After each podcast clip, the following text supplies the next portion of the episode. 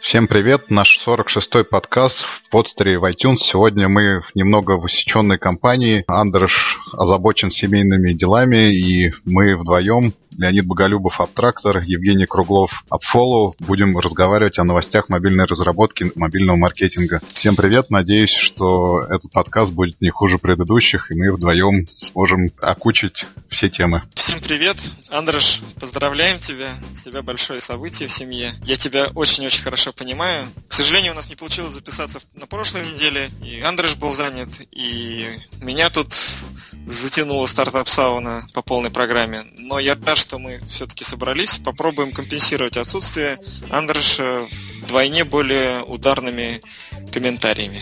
Да, будем говорить в два раза больше. Стараемся, по крайней мере. Как стартап сауна, кстати, есть какие-то, не знаю, инсайты, интересности о финской экосистеме стартапной? Ну, надо сказать, что про... мы много очень узнали про экосистему стартапов Финляндии, и она оказалась совершенно не такой, как она представлялась изначально. Тут гораздо круче и интереснее, чем э, мы думали. Но пока, мне кажется, еще рано делать какие-то выводы. Нам осталось всего две недели до конца акселерации. Вся эта история закончится на мероприятии, которое называется Slash. Это, как нам кажется, такой европейский аналог TechCrunch Disrupt. Огромное количество людей, по-моему, они ожидают 5000 человек в этом году. Более тысячи стартапов будут э, так или иначе представлены на конференции. Много докладов от разных людей из долины, из Европы. Мероприятие обещает быть очень-очень интересным. И мне кажется, вот мы отстреляемся, выдохнем, и я тогда с большим удовольствием расскажу э, все то, чему компания Follow научилась здесь, в Хельсинки. Пока же предлагаю продолжать смотреть выпуски нашего видео-дневника. Толя не устает сводить и выпускать их э, каждую неделю. Следующий вот должен появиться в понедельник. Так что там можно узнать все последние новости и все апдейты от, от нас э, о том, что там сейчас происходит.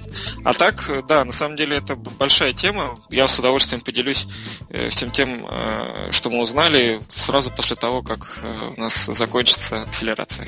Отлично, реквестирую, как это эксклюзивность да, посещения сауны и слаша. У нас сегодня две новости об Apple, одна новость про HTML5 и про виртуальную реальность. Такие модные темы все. Предлагаю начать с Apple, как с нашей любимой в кавычках или без кавычек компании в рамках подкаста, то компания отчиталась за четвертый квартал, который закончится в сентябре. Очередной у нее рекордные результаты показала она. Доходы 51 миллиард, чистая прибыль 11 миллиардов. Честно говоря, даже не знаю, с какой стороны это комментировать. Вот весной, по-моему, или летом ну, я с э, господином Крахмалюком говорил на, на канале РБК о перспективах Apple. И, собственно говоря, было понятно, что перспективы хорошие, но Apple становится компанией одного продукта, то есть iPhone. Так ли это или не так?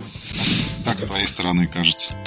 Такой заранее понятно, хорошо спровоцированный вопрос. Конечно, трудно отрицать того, что в какой-то степени сейчас выручка компании сконцентрирована, по сути, вокруг только одного продукта, а это iPhone. Эм, и хотя уже в течение там, последних скольки пяти лет э, выручка от iPhone растет, каждый год, тем не менее, все аналитики всех возможных категорий предвещают э, крах и падение и забвение Apple, потому что этого не может происходить бесконечно. И ну, я не сомневаюсь в том, что Apple тоже э, об этом думают и понимают это, и предпринимают какие-то шаги для того, чтобы как-то диверсифицировать, диверсифицировать свою линейку. Но в действительности же пока Apple получает основной доход от э, продажи iPhone, и я хочу подчеркнуть, что э, они выпускали отдельный пресс-релиз, в котором говорили о том, что все продажи новых айфонов. 6 и 6s Plus попадут в отчетность э, за четвертый квартал, то есть вот этот доход, который получен в третьем квартале, он не включает продажи новых версий телефонов. Тем не менее, определенные волнения, наверное, у акционеров компании, у тех, э, кто торгует э, акциями на бирже и наживается на взлетах и падениях, вся эта информация должна вызывать. Мне же, как потребителю, кажется, что раз у компании дела идут хорошо, выручка стабильно растет, продажи растут, и компания чувствует себя уверенно, особо волноваться не стоит. Надо смотреть вперед, смотреть, ждать новых анонсов. В этом году вот только-только начались продажи новой Apple TV, и тот подход, который компания объявила, изменив э, позиционирование продукта, вполне может дать э, определенный результат э, в течение следующего года, и мы, я думаю, это достаточно быстро увидим. Apple Watch, к сожалению, по-прежнему не выделяют, и это, с одной стороны, удивляет, потому что, казалось бы, такой продукт давно уже должен был быть выделен в отдельную категорию, они должны были показывать статистику по продажам Apple Watch, но вот почему-то Apple этого не делает. С другой стороны, все аналитики сходятся по по мнению, к тому, что даже если брать самые пессимистичные прогнозы по продажам часов, это все равно больше любой другой аналогичный продукт в этой категории.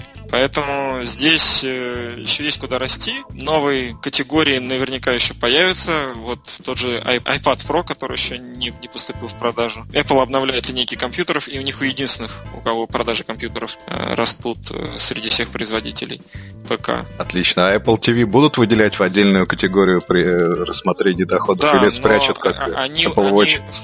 Они, я думаю, что да, потому что до этого Apple TV выделялись. То есть они, насколько... А, хотя нет, я вру. По-моему, они вместе с, э, с, с Apple Watch и с iPodами как раз Apple TV вот в, и с другими аксессуарами могли бы подать в другое в их отчете. Я не хочу врать, не знаю. Ну и потом я вообще не могу ничего говорить от лица компании Apple, потому что я не являюсь ее сотрудником.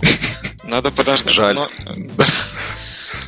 когда-то мне тоже было очень жаль, что я не являюсь сотрудником компании Apple. Но, видимо, не судьба. А, хотя я очень-очень хотел туда попасть. Самое важное, как мне кажется, это то, что несмотря на все, на весь скепсис, и несмотря на все, весь негатив, который достаточно часто компании на себя принимают, они по-прежнему показывают растущий доход и растущую прибыль. И компания прикладывает к этому ну, действительно огромные усилия, вкладываясь в маркетинг и в продвижение, открывая новые магазины, улучшая э, логистическую цепочку. Так что, наверное, ну вот, простым пользователям Apple надо радоваться. Всем же тем, кто ищет повод для Э, волнения, они его всегда найдут, вне зависимости от того, какой именно отчет представит компания. Так что давайте просто наслаждаться тем, что они производят. Отличное резюме, хорошо будем наслаждаться все дружно производимые Apple продуктами. Да.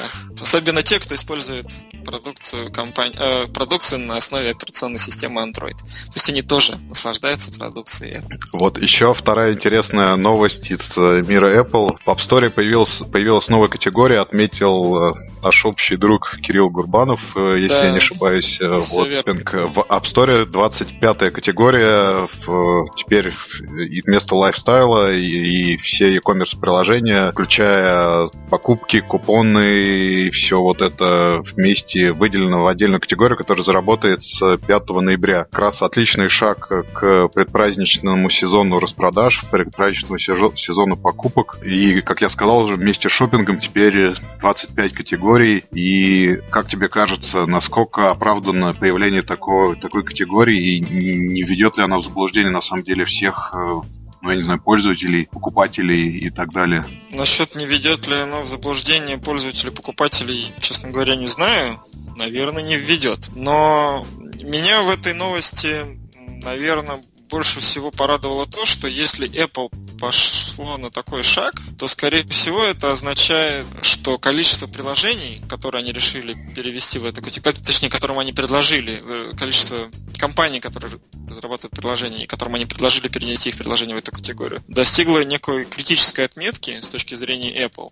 И они решили, что это стоит того, чтобы выделить их, выделить им отдельную категорию. Ну, согласись, что сложно называть лайфстайлом магазин одежды да, в мобильном приложении. Ну, как раз магазин магазин. одежды легко называть лайфстайлом. Там магазин, не знаю, какой-нибудь другой, вот сложно. Там, не знаю, ну, электроники я, или ну, что-нибудь. Ну, хорошо, или, или электроники. Но электроника, наверное, была в каком-то другом разделе. Но, но я, честно говоря, не уверен, что стиль жизни и одежда это настолько уж, ну, магазин одежды и стиль жизни это ну, настолько близкие понятия. Но, с другой стороны, и мужчина, и, и вообще могу в этом деле не разбираться. Но неважно, как бы оно ни было, э, вот сам факт появления новой категории говорит о некой диверсификации в App Store и о том, что Apple хочет выделить заметную группу приложений в отдельную категорию с тем, чтобы, ну, на мой взгляд, разработчикам и тем, кто создает, тем, кто управляет этими приложениями, было легче достучаться до своей CA. А, вот в этом я вижу основной, основной плюс вот этого действия. А ну, пойдут на этот шаг разработчики или не, ну, будут ли они переносить или не будут переносить, я не знаю, тут уж, наверное, им виднее. Кажется, что если перейти в новую категорию, то на начальном этапе перехода можно словить больше аудитории, больше органики, и легче будет пробиться в, в топ, чем если это делать в категории lifestyle. Но это такой educated guess, на самом деле на 100% я в этом не уверен. Я бы сказал, что не нулевая вероятность такого исхода есть.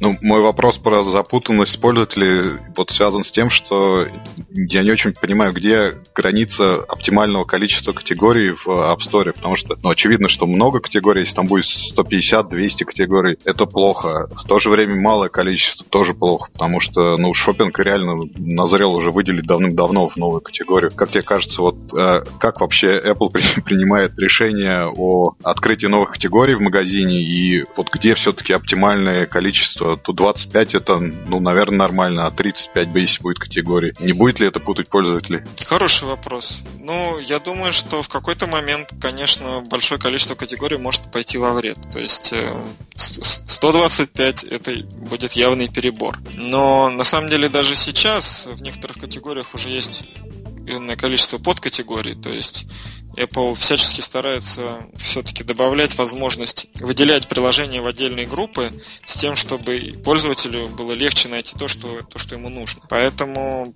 пока на текущем этапе кажется, что это нормально. Другое дело, что, скорее всего, это должно сказываться и на каких-то других механизмах, которые бы помогали разработчикам легче достучаться до своей аудитории, а пользователям легче находить те приложения, которые они ищут. Вот я сейчас специально зашел э, в категорию Lifestyle, и, собственно, вот я вижу здесь те приложения, которые я ожидал здесь увидеть, например, журналы мод. Вот журнал мод у меня ассоциируется с лайфстайлом. Или, например, афиша наша э, московская. Или что тут еще есть? Приложение для родителей, приложение для рисования. Вот это уже не очень понятно для меня выбор. Особенно приложение для родителей, мне кажется, совсем сюда не подходит. Но дальше здесь есть довольно много ссылок и отдельная подборка, которая называется, собственно, приложение для шопинга. Хорошее российское слово шопинг. Вот если в него сейчас зайти, то здесь на самом деле не такой уж и большой выбор, но это, возможно, специфика российского App Store может быть, для каких-то отдельных локальных рынков, где э, э, эта категория не очень сильно развита, а, это не так актуально. Наверное, для американского рынка, подозреваю, это будет иметь большой смысл.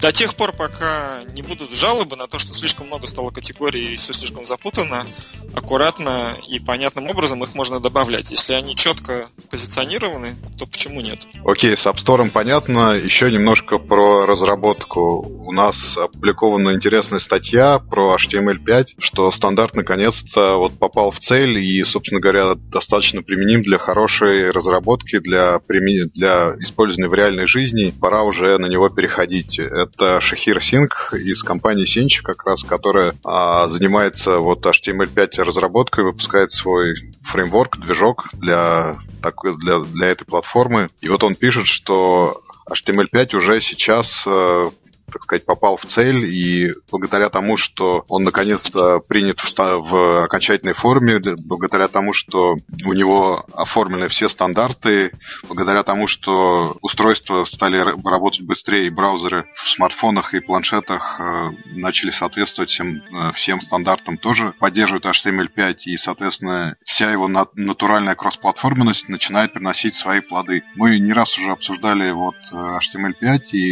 его разработку, и разработку на нем. Как тебе кажется, его выводы, они справедливы? Уже можно разрабатывать приложение на HTML5 для бизнеса, для пользователей? Пора или еще все-таки рано? Вот Google Docs, они на чем сделаны? На HTML5 или на не HTML5? Понятия не имею. Я тоже не знаю.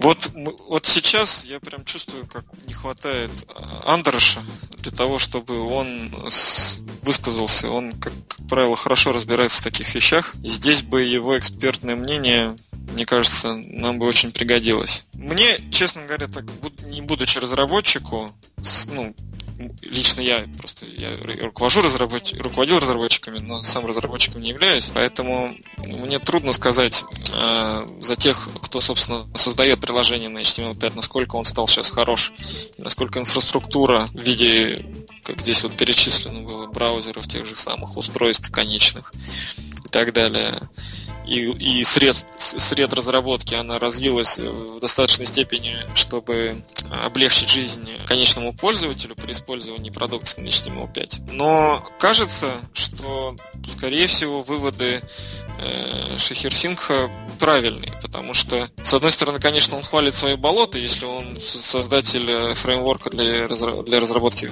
HTML5, то ну, как он может сказать, что все плохо? С другой стороны, нельзя не согласиться с тем, что браузеры действительно сейчас, э, их возможности выросли, и Apple в свое время, если говорить, например, про э, стриминг видео, вырезала флеш еще в 1812 году, на момент старта, собственно, продажи этих устройств. И, как мы видим, ничего, они продаются, их продажи растут и люди как-то вот обходятся без флеша на айфонах и айпадах. И никто от этого не умер.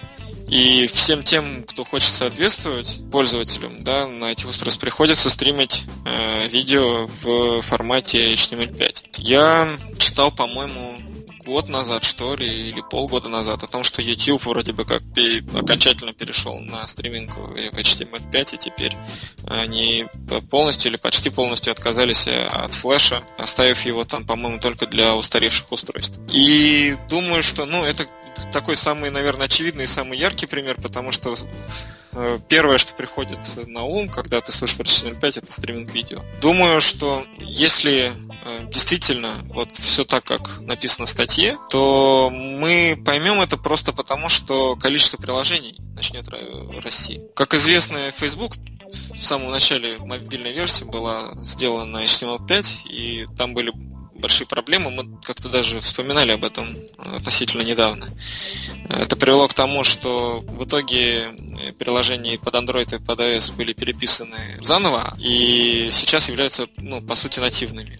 Но Facebook в вебе сейчас, насколько я знаю, это полностью HTML.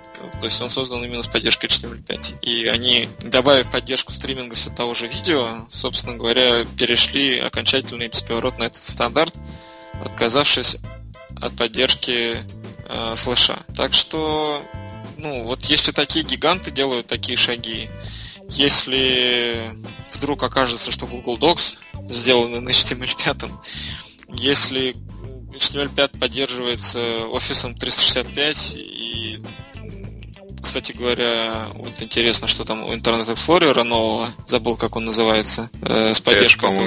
Edge, да, точно, Edge. Как у него с поддержкой этого стандарта, и если она там реализована на должном уровне, то тоже все хорошо. Если я не ошибаюсь, почти все браузеры сейчас э, используют WebKit как э, движок для рендеринга страниц основной и Safari, и Chrome, и Opera, и кто там еще есть на этом э, поприще. И WebKit как раз э, довольно давно и старательно разрабатывается именно так, чтобы поддерживать этот стандарт еще с тех времен, когда он был только объявлен и еще не был э, официально за вылет в граните. Вот. Поэтому, наверное, стоит ожидать того, что жизнь наладится для, для конечного пользователя. Жалко, что в этой статье нет никаких конкретных примеров. Вот это меня немножко огорчило.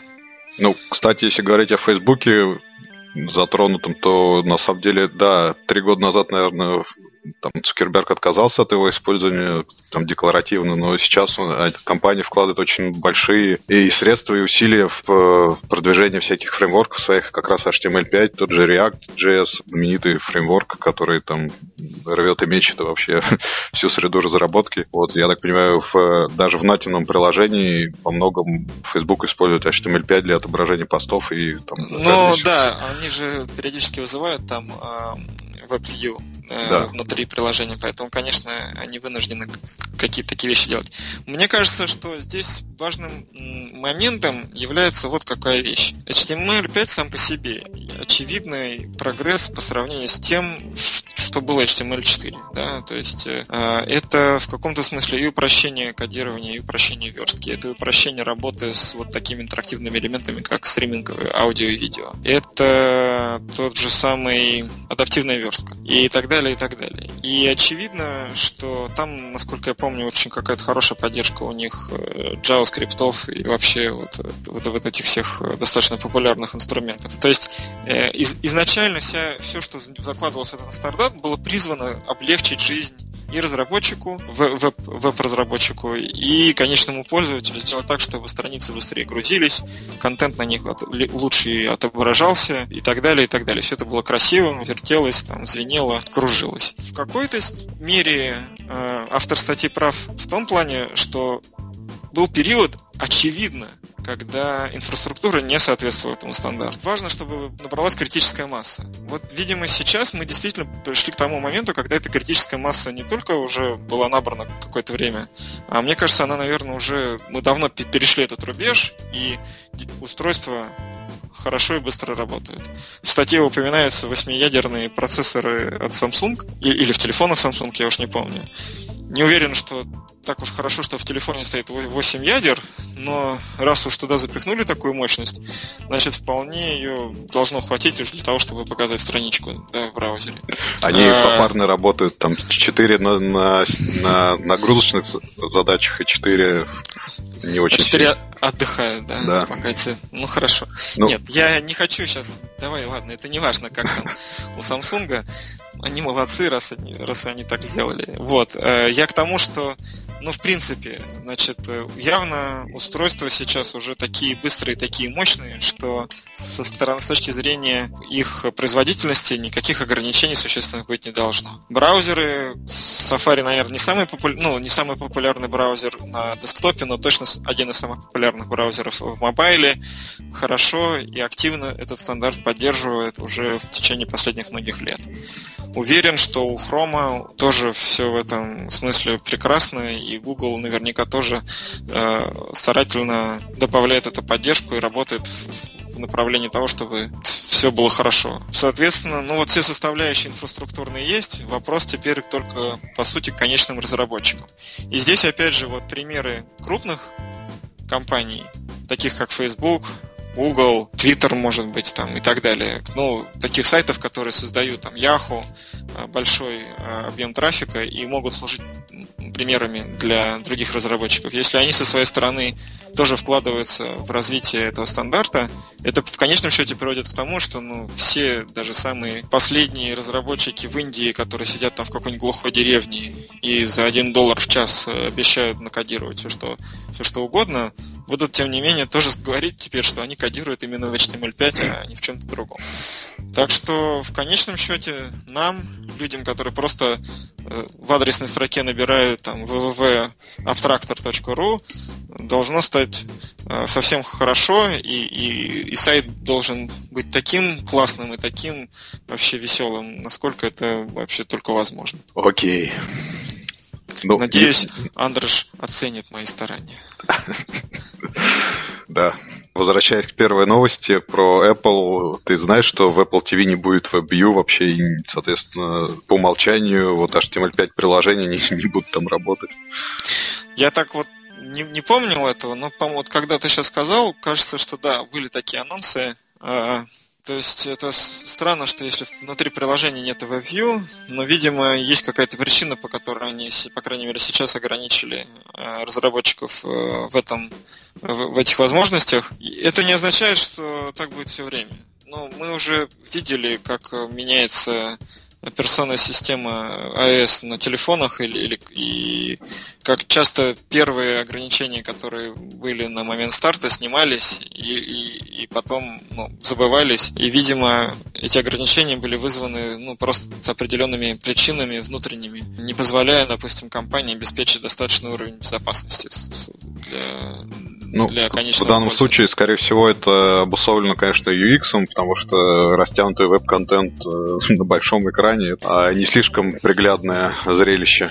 Вот, ну, ну да, посмотрим. Это, Я это, тоже это, думаю, это... что в конце концов WebView Apple TV разрешат и там хотя бы порционно будут пускать приложения на HTML5 в, соответственно, в экосистему телевизионную.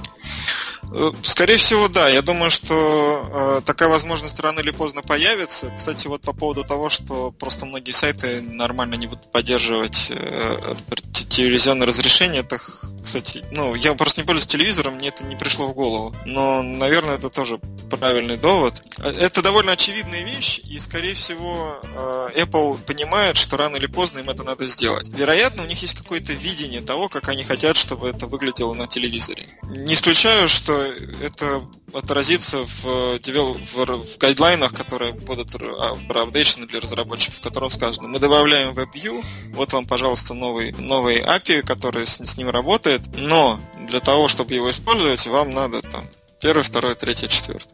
И если разработчик выполняет эти требования, никаких проблем нет. Если он не выполняет эти требования, его приложение с поддержкой WebView не попадает э, в магазин приложений для Apple TV. Теперь люди могут не только смотреть фильмы или слушать музыку, да, но еще и играть и что там покупать, да, приложения, поддержка всяких различных э, приложений, которые появилась э, на устройстве.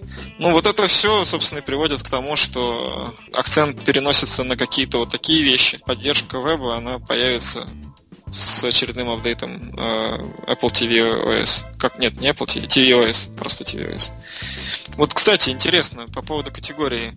Э, если ты помнишь, э, на презентации Apple, Apple TV новый кейс с покупкой в магазине э, показывался со сцены. То есть, по-моему, одна или две компании демонстрировали, как удобно теперь будет покупать людям все, не вставая с дивана. Может быть, что появление новой категории еще связано и с этим. Если Apple хочет сделать акцент на такой возможности для телевизионной приставки, вероятно, они захотят выделить в принципе возможность покупку товаров через их устройство в отдельную категорию и на телефонах из планшетов. Как оно все завязалось-то?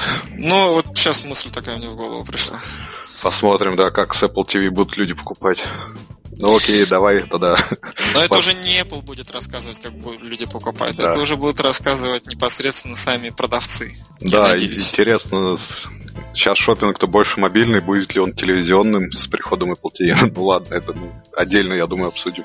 Отлично. Тогда последняя новость, э, последняя наша статья, которую хотелось бы обсудить, это дополненная реальность для целей маркетинга. У нас э, компания DeepBrain опубликовала интересную статью о том, как э, виртуальная реальность, дополненная реальность меняют маркетинг. И, собственно говоря, идея в том, что на самом деле все старые скучные методы типа баннеров перестают работать, а вот новые яркие кейсы дополненной реальности или виртуальной реальности работать начинают приводится в пример как раз IKEA, которая выпускает приложение, с, в котором можно там расставить мебель у себя дома. Есть дополненная реальность от Toyota, есть там э, магазины, продающие товары через вот такую виртуальную реальность или дополненную. Как тебе кажется, как в случае HTML5 экосистема уже дозрела, вся система дозрела до прихода виртуальной и дополненной реальности в маркетинг, или все-таки это немножко опережает свое время? Вот хороший вопрос.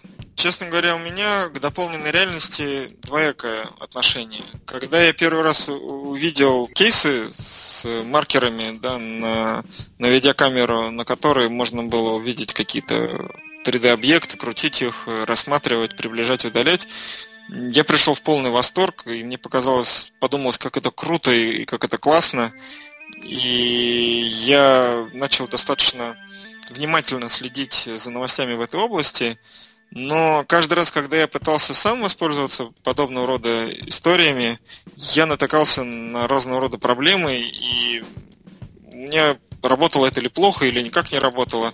Ну, либо сам кейс оказался не таким интересным, каким он был на бумаге. Наверное, в принципе, идея сама по себе augmented reality, дополненной реальности, она хорошая и классная. И я уверен, что есть достаточное количество применений этой технологии, которые могут сделать нашу жизнь, если не удобнее, то хотя бы веселее. Пожалуй, самым ярким примером во всей этой истории для меня являются те самые Google Glasses.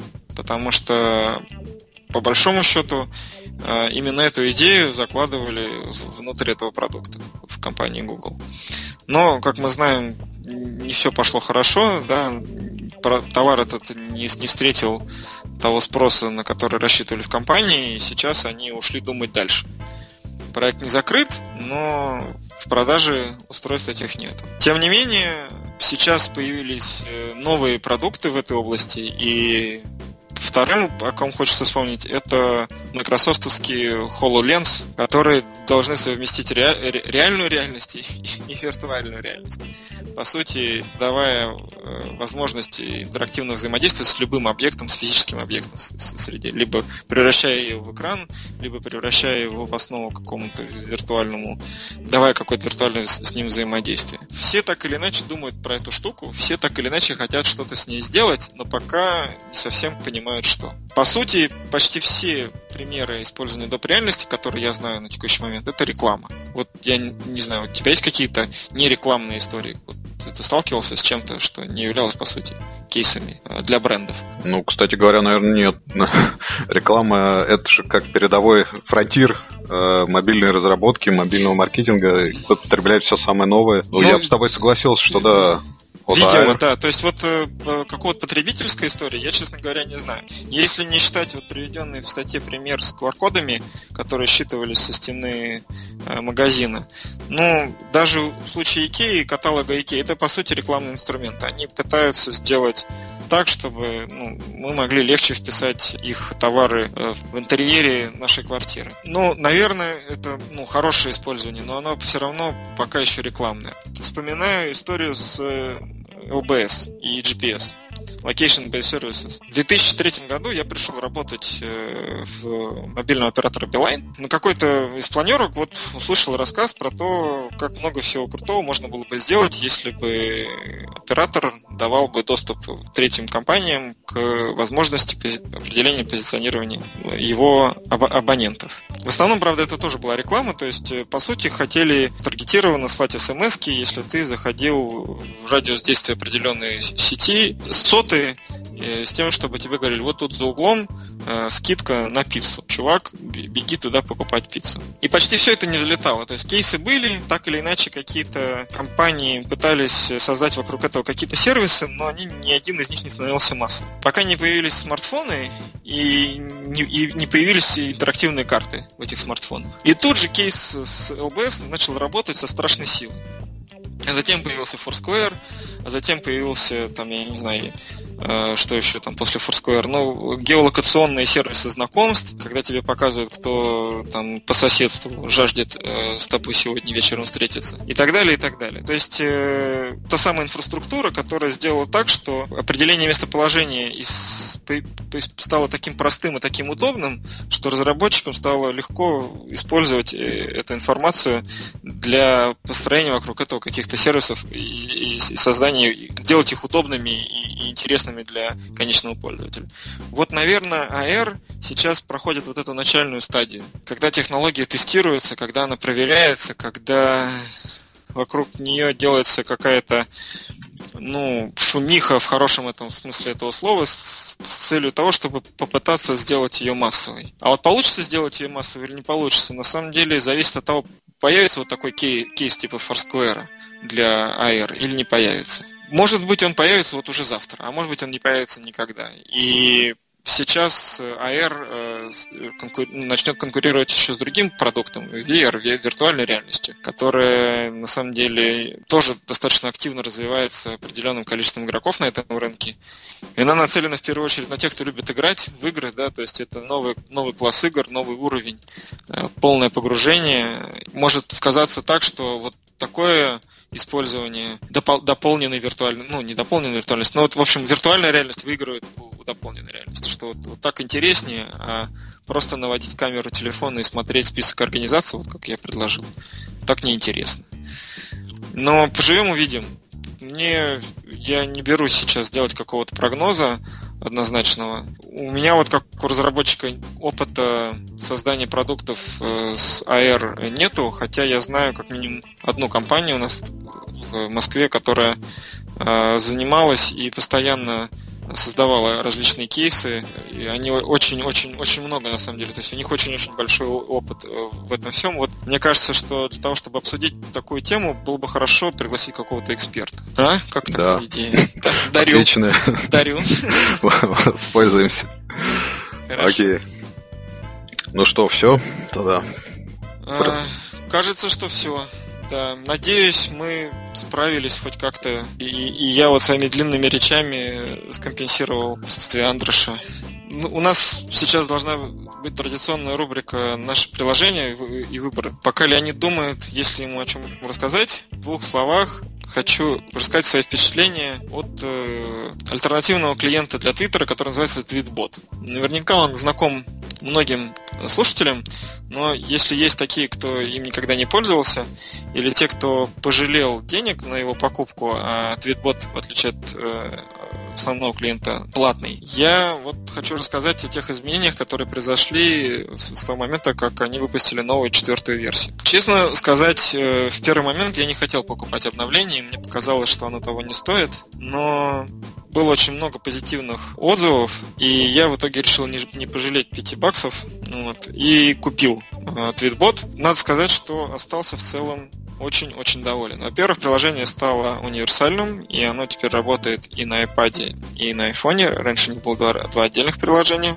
Во-вторых, они очень классно обновили дизайн и, самое главное, добавили максимально полную поддержку iOS 9 включая, кстати, и тот самый 3D Touch, но у меня нет устройства с 3D Touch, поэтому про него я ничего сказать не могу. Штука, которая нравится мне больше всего, это синхронизация. Уж не знаю, как они это сделали, но если ты читаешь ленту на айфоне, а потом с перерывом, не знаю, в 2-3 часа решил почитать ленту на iPad, iPad откроет ее ровно на том месте, где ты остановился в, в чтении на, на iPhone. И наоборот. И это очень удобно. Плюс они добавили много всяких прикольных дополнительных экранов. У них, э, например, на iPad, э, или, если не ошибаюсь, на 6 Plus телефоне появилась дополнительная лента, которую можно настроить, например, чтобы сразу была и основная лента новостная, и лента меншинсов, да, упоминаний. Это действительно удобно, особенно если ты активно используешь Twitter, много пишешь, и тебе, тебе часто отвечают. Есть там всякие другие мелкие твики, которые, в общем-то, сделали использование статистика, например, и, э, которые сделали использование приложения очень, очень удобным, и я с удовольствием продолжаю им пользоваться уже вот перейдя с стройки на четверку вместо оригинального Twitter клиента. Но во всей этой истории есть только один момент, который меня огорчает, и это, пожалуй, на мой взгляд, единственный минус твитбота, то, как он показывает ответы на оригинальный твит. Дело в том, что у него есть такая особенность, если, ну вот, допустим, вы написали твит, и этому твиту соответствует три ответа и каждому из трех ответивших вы тоже ответили. В оригинальном клиенте вы видите 6 ответов на основной твит, да, то есть если вы нажмете, тапните и у вас откроется Detail Tweet, то вы видите 6 ответов, да, первых три ответа и ваши три ответа вторых.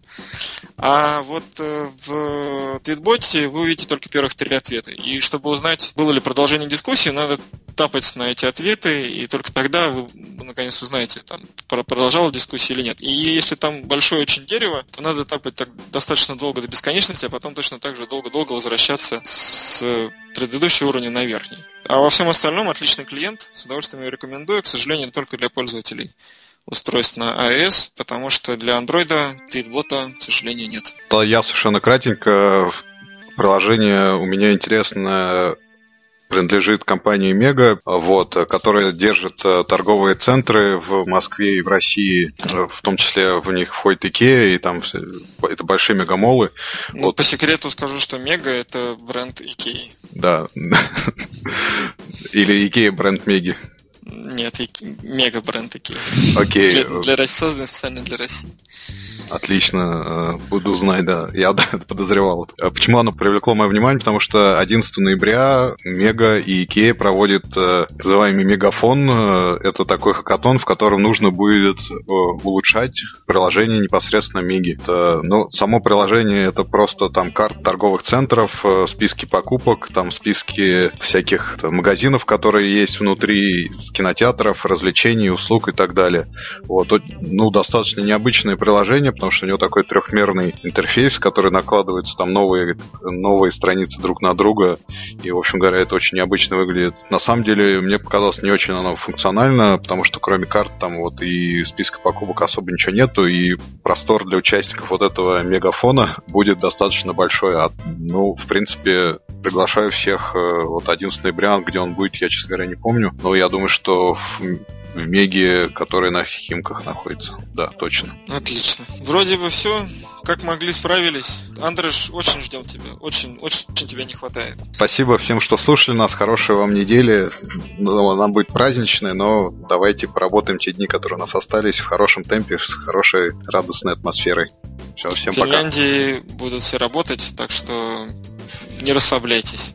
Хороших всем приложений и удачи. Спасибо. Пока. Пока.